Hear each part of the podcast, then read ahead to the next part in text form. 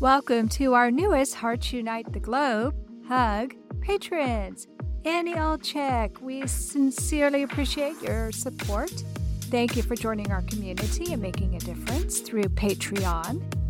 Judy Miller, thank you for being our first Buzzsprout supporter for Bereaved But Still Me. Buzzsprout started a new program where you can actually support the podcast of your choice. There are so many ways you can support HUG. All you have to do is visit our website, heartsunitetheglobe.com, to see how you too can help empower, educate, and enrich the lives of individuals in the CHD and bereaved communities. Thank you all for your continued support. Things like hockey, lacrosse, football, you name it, that was contact, I couldn't do it. So that kind of really sucked.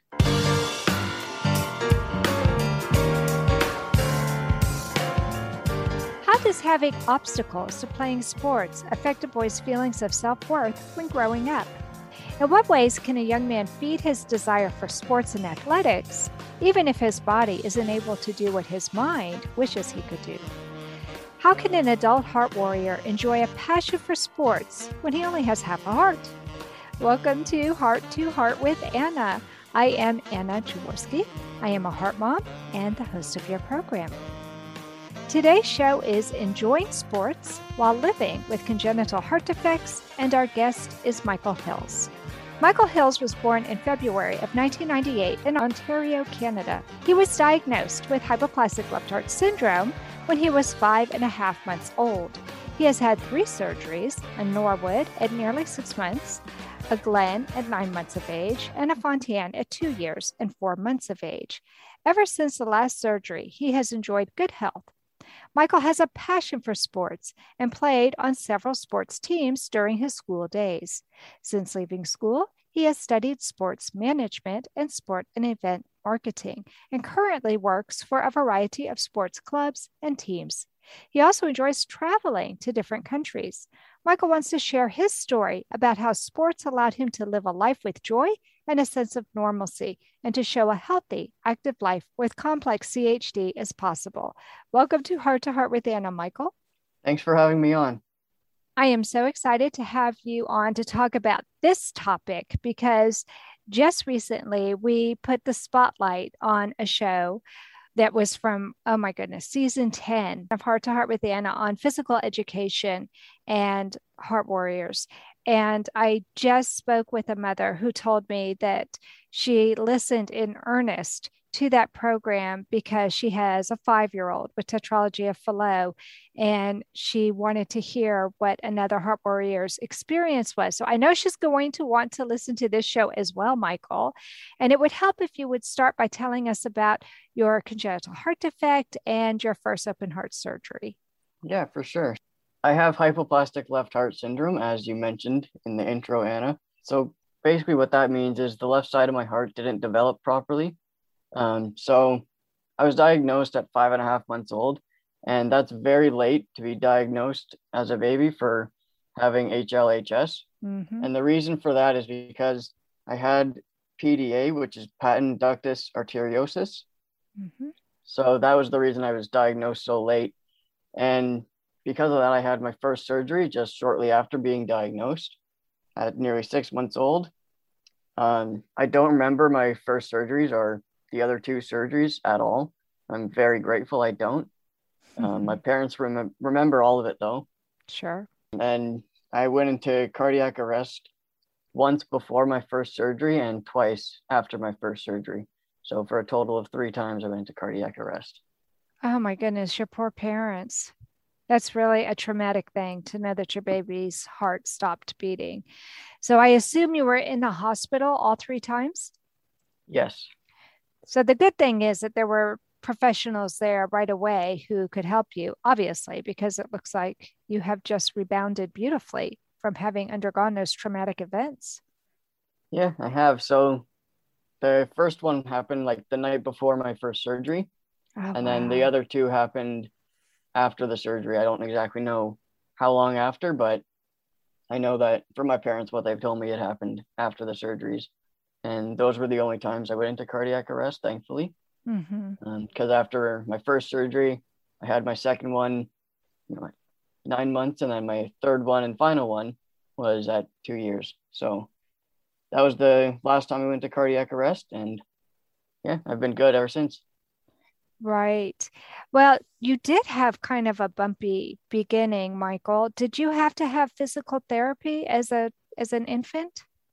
I did. So I went into the hospital. First, we started going into the hospital to have PT, mm-hmm. and then sometimes we would have nurses or doctors, like or whatever, come in to our house.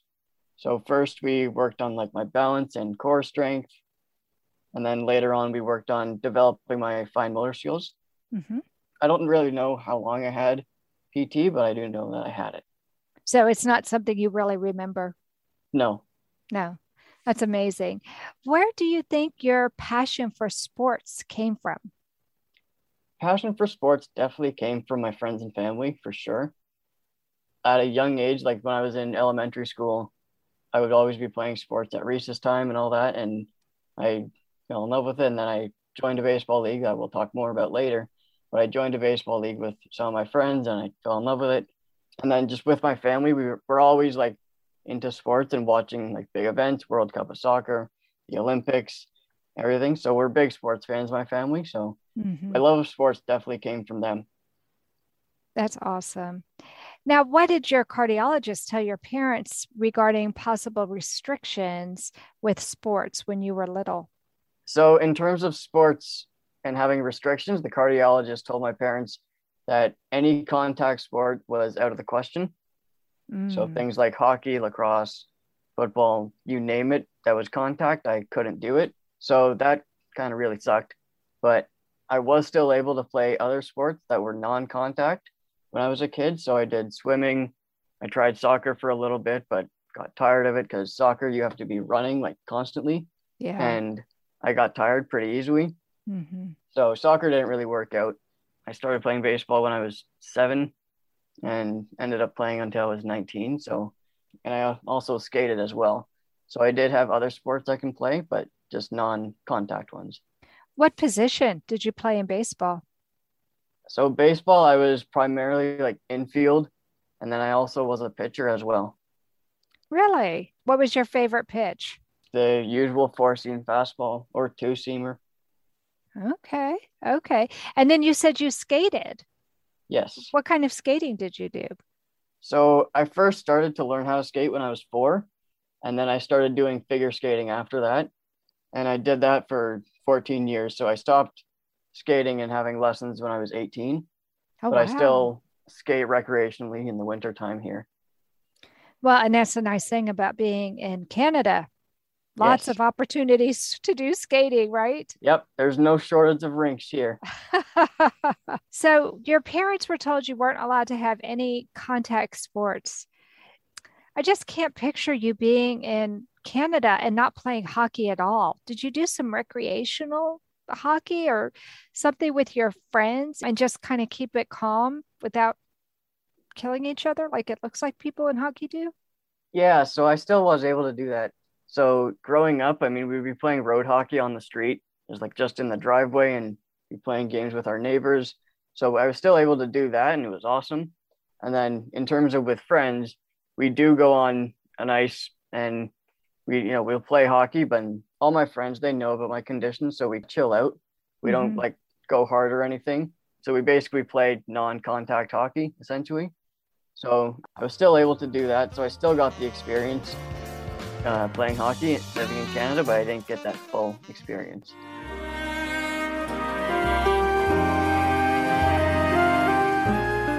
Home Tonight Forever by the Baby Blue Sound Collective.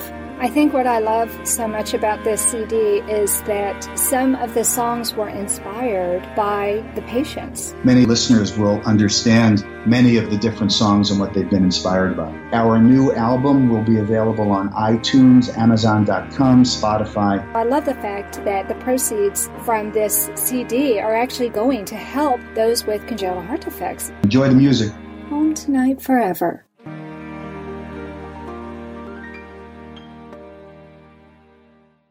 This content is not intended to be a substitute for professional medical advice, diagnosis, or treatment. The opinions expressed in the podcast are not those of Hearts Unite the Globe, but of the hosts and guests, and are intended to spark discussion about issues pertaining to congenital heart disease or bereavement.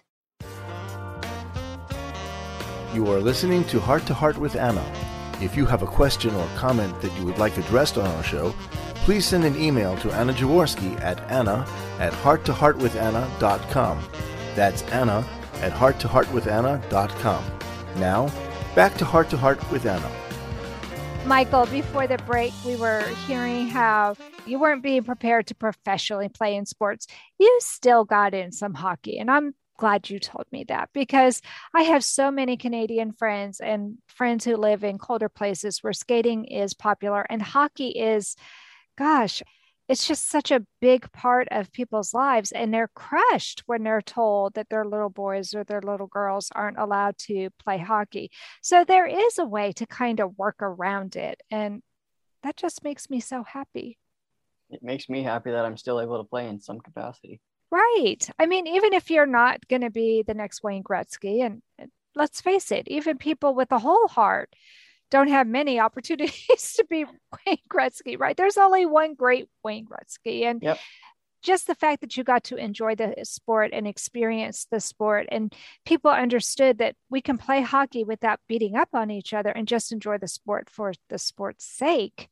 I think that's really encouraging. And other parents this is not professional advice. This is just one mom talking to one heart warrior. So please don't go tell your cardiologist that Anna said. but I do think it's good that Michael has been able to share his experience. He was born with half a heart, he has played hockey, and look at him now. Tell us how old you are, Michael. I'm 23. 23 years old, survived playing hockey, what you called road hockey. I never heard that expression before. That's so cute. Road hockey with his friends and loves the sport even more. So, in this segment, let's learn more about the importance of sports in your life as you were growing up. Let's start by telling us what other sports you participated in as a young child. You mentioned baseball, but what other sports did you do? Yeah, so really the main one was baseball just because mm-hmm. I was able to play it every single summer for such a long time. Right. And then, then also doing skating as well during the winter time. Mm-hmm. So that kept me busy in the summer and then also in the winter. Mm-hmm. So those were kind of like the main sports that I played growing up. And then as I got older, when I was in high school, I found the sport of curling and fell in love with that. So I've been curling now for, I guess, seven ish years basically since I was in grade nine. So quite a while now. Yes. Okay. I'm in Texas. We don't have curling clubs down here. But because I'm friends with you, you have actually taught me some things about curling. Can you teach some of my listeners some of the basics about curling and why it would be a sport that you were attracted to? Yeah, for sure. So, from a young age, I don't know why, but I would always be glued to our television watching curling on TV. I don't know why, but my parents would always tell me like if there was curling on TV, I'd be watching it. Huh. I don't really remember that, but I guess that's what I did when I was a kid. like I said, and when I got into grade nine, my high school had a curling team. So I went out, I tried it. I was like, okay, let's see how it is. And then if I like it, I'll keep doing it. And turns out I loved it. So I kept doing it. Um, by the time I was in grade 11, I was on my school's competitive curling team, and we went to OFSAA, which is like the equivalent of a state championship in the United States. So OFSAA is the Ontario Provincial Championship, and I was fortunate enough to go to OFSAA twice in grade 11 and 12. And just a little backstory on curling, it's played on ice, but it's played on a different kind of ice than hockey. Mm-hmm. The ice is actually pebbled, and what that means is there's little tiny little beads of water on the top of the ice, and that makes the rocks curl. And the rocks are made out of granite. They're about 42 and a half pounds, and there's four players on each team. When one player is throwing the rock, the other two people are sweeping. There's another player who's on the other end of the ice, and he's the captain of the team, and he's basically instructing where he wants the rocks to be thrown. And you push off, and you're pushing off a hack so the hack is the same thing as you would see like in a track and field event. Mm. And the hack is in the ice and you get down and you just push off. And you're wearing skates like you do when you're doing figure skating? They're basically like running shoes, but one side of the shoe, like the shoe that you would be sliding on the ice with, they have this texture called Teflon on the bottom, and that just makes you slide. So you're wearing shoes, not skates. Really? Okay. Does that make it a little bit better so that you won't fall? Because you said it's pebbled. And I guess with skates, it wouldn't do well through the, the pebbly surface.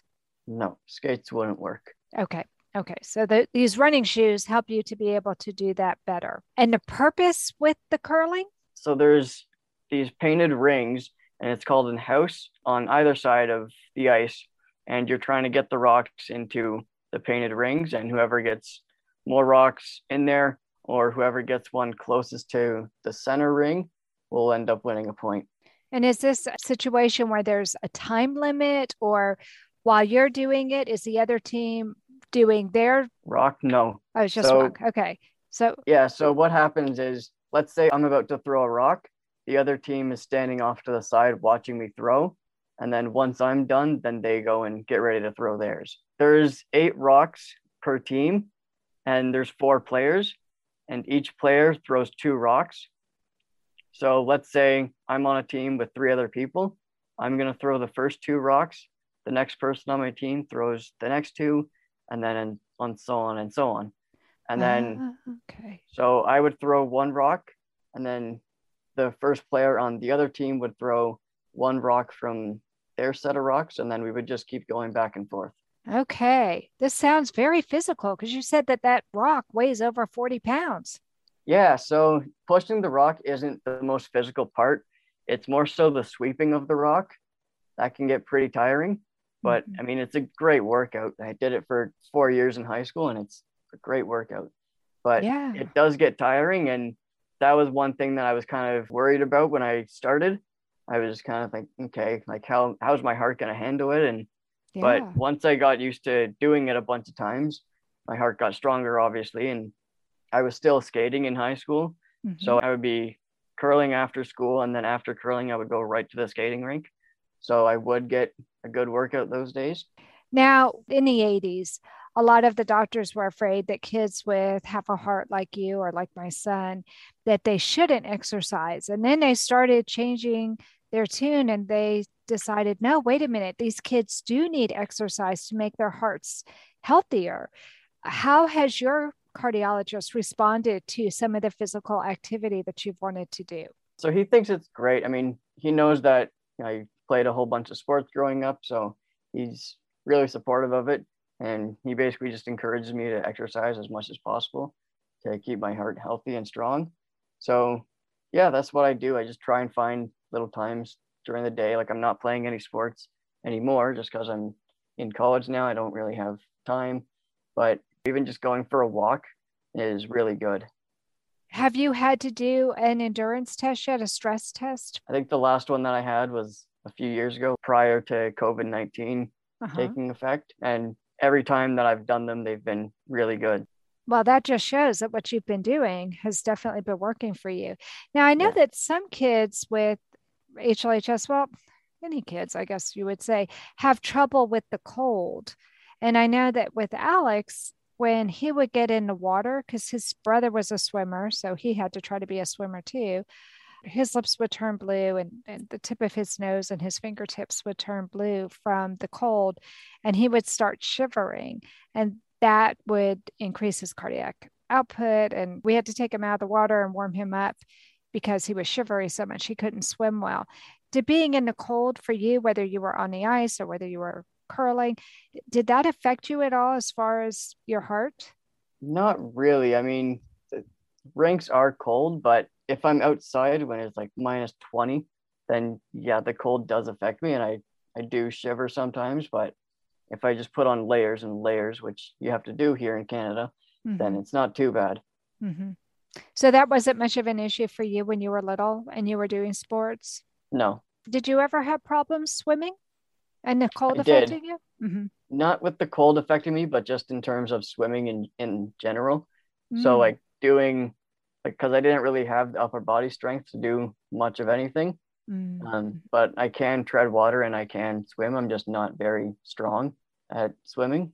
But at least it was something that you were able to do. Was there ever a sport that you really wanted to play as a youngster that you couldn't play for some reason? It was hockey for sure. Mm. It was 100% hockey. Um, like growing up, as mentioned, like growing up here in Canada, hockey is like sacred. Mm-hmm. And so not being able to play every winter in an organization mm-hmm. really sucked because all my friends in elementary school and pretty much all my friends and most of my cousins, they all played hockey and they loved it. So not being able to have that experience and play with them was really disappointing. Anna Jaworski has written several books to empower the congenital heart defect or CHD community. These books can be found at Amazon.com or at her website, www.babyheartspress.com. Her bestseller is The Heart of a Mother, an anthology of stories written by women for women in the CHD community. Anna's other books, My Brother Needs an Operation, The Heart of a Father, and Hypoplastic Left Heart Syndrome, a handbook for parents, will help you understand that you are not alone. Visit babyheartspress.com to find out more.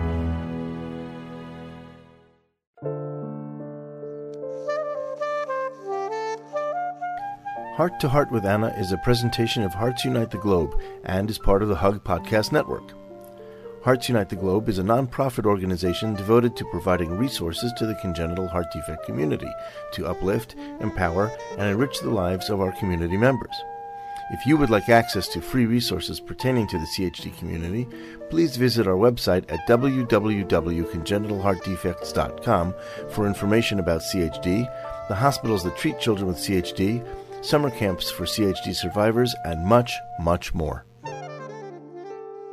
Michael, when we ended, you were saying that it was disappointing for you not to be able to play hockey, even though we know you played road hockey and you did get a chance to get a taste of it. I know that now sports is a big part of your life. And from the bio at the top of the show, we learned that you're studying sports in college. So, what influenced your decision to study management and event marketing specifically? Growing up, I've always been into sports and just be going to like sports games many times growing up, just seeing the passion for employees and sports brings people together. Mm-hmm. So I want to be involved in that like as a career because it's amazing. And so my sport management program that I had, it was awesome. I loved it. And I currently work with the Toronto Blue Jays selling 50-50 tickets for the charitable arm, Jays Care Foundation, and I absolutely love it. And so studying sport and event marketing now is just really emphasizing the fact on like being in sport marketing and events as well because I love sport and I do enjoy the marketing side of things. So yeah, just my passion for sports is the reason I chose to go in this field as a career. It sounds like a perfect fit for you. It really is. What role do you expect sports to play in your adulthood? Sports is going to be my career. I'm very hopeful at that. And, you know, the sports that I played growing up, I can join a league and play them again. Like, so, for example, baseball, there's a whole bunch of baseball leagues that are for like older people. Like, so, like, there's a men's baseball league everywhere pretty much. So I can play that again. There's curling leagues everywhere. I can pick that up again. And then skating same thing. I can pick it up again. So I think sports in my adulthood is going to be really important just to keep me involved and then also keep my heart healthy and strong. Mm-hmm. So you said you could play baseball or you could play curling. Would that be with the organization you work with? Would they have something? Because I know that my husband's hospital, they have a corporate challenge and they encourage their employees to take part in a corporate challenge. Or do you mean like a city league, a, a civic group? It would be with a city league, like a specific group. Okay. Okay. That sounds really interesting. And it's awesome that you have so many opportunities there. It sounds to me like the only reason why you're not doing that right now is because you're working and you're in school. Yep. Basically. So once you're not in school anymore, that is going to open up your schedule so that you can go back and play the sports that you enjoy exactly, so much. Exactly. Okay, great. What advice do you have for heart warriors when it comes to having a passion for sports if they simply can't play because their hearts won't let them? So, just my advice for anyone out there listening if you love sports, then you should do what you love. So, I know here in Canada and in Toronto, where I am, there's community centers and they have drop in leagues. So, I don't know if you guys have that down in the US there, but what that is, is you can go into a community center and play a sport. Let's say it's soccer or basketball, and it's a drop in league. So you can go once. If you like it, then you can go back. If you don't, then you don't have to go back. So my advice is just try and find a community center or somewhere that has that type of thing and get involved that way or even just get involved in organizing a league. Like it, you don't have to be playing sports to be involved necessarily. Just get involved any way you can really. And i'm so glad you said that because i was such a klutz when i was younger that my poor dad my dad coached all different sports and my sister was a natural athlete but i was not. And i couldn't play sports very well and i didn't have any heart problems michael so i had no excuse that way but i was a uniform manager and i was a scorekeeper and I helped out behind the scenes. So I still got to go to all the softball games that my sister was in and mm-hmm. basketball games, but I was the record keeper, I was the statistician. And I think people need to look at sports that way. Um, if you can't, if you physically can't, or you're really klutzy like I was, that doesn't mean you can't be involved in sports at all. You just need to be creative with the way that you're in sports. Exactly there's a whole other side to sports that some people don't really know about or they don't pay that much attention to. So if you can get involved in organizing a sport, then you're golden right there because it's just about to like it's basically all about to have fun. Like that's what okay. it's all about. So tell me what you mean by that. What do you mean by organizing a sport? Say we have a 12 year old who yep. has HLHS and maybe he also, he or she also has asthma. And so they're not going to be able to run back and forth on the field. They're not going to be able to uh, have the endurance to play a sport with their other 12 year old peers. What can they do, Michael? So they can probably just talk to the coaches and try and organize, help the coaches or anyone else, uh, like the leaders in the sport. They can help them organize a practice, let's say. Like, let's say the sport is baseball. Okay. Then this child could help organize a practice. He can maybe even help bring the equipment over. He can be a bat boy or bat girl for the team because that's a lot of fun for kids just to be involved in that type of way. And I think for a kid who has HLHS, if they're involved, even just being a bat boy or bat girl or a ball boy or ball girl, then they're still within that team and they're in a team environment. And I think that'll bring them a whole lot of joy. So, what exactly has being involved in sports, what has that done for your self confidence as an adult? It's been huge. I mean, it makes me feel normal in a sense. Like, yes, I have this very rare heart condition, but I'm still able to play a whole bunch of sports and act like a normal kid and normal adult. Um, so it just brings that sense of joy and normalcy to my life. That knowing that yeah, I have this thing, but I can still do pretty much anything else that any other kid can do. So it's been really helpful. I'm very grateful that I'm still able to play sports.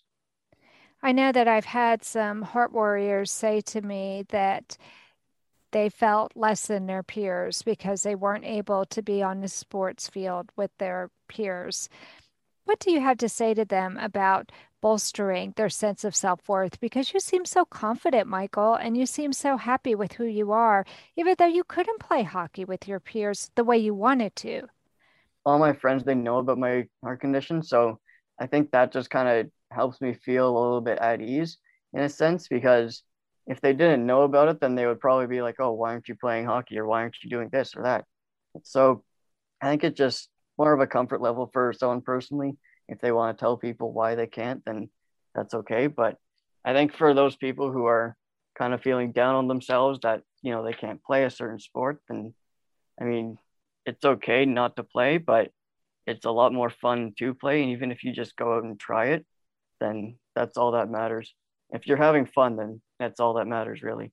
Do you think that playing road hockey helped you to overcome maybe some of your disappointment that you couldn't play hockey in an organization? Yeah, I'd be playing it with my friends after school pretty much every day. And there would be some of my other friends who didn't play hockey on the ice as well.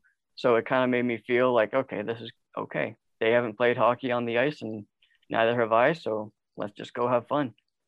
I love that. So where there's a will, there's a way. Exactly. I love that. Well, thank you so much for coming on the program today and sharing your experiences with me, Michael. Thanks for having me on. This was a lot of fun. I learned a lot about curling through Michael. There are some great videos on YouTube. In fact, in the show notes, I'm going to include a couple of the links that Michael shared with me because it really taught me a lot about curling. But that does conclude this episode of Heart to Heart with Anna. Thanks for listening today. Please come back next week on Tuesday at noon Eastern Time, or really anytime because it's a podcast. But on Tuesdays is when we put out a new podcast. You can always visit us at our website, heartsunitetheglobe.org. And remember, my friends, you are not alone. Thank you again for joining us this week. We hope you have been inspired and empowered to become an advocate for the congenital heart defect community. Heart to Heart with Anna, with your host Anna Jaworski, can be heard every Tuesday at 12 noon Eastern Time.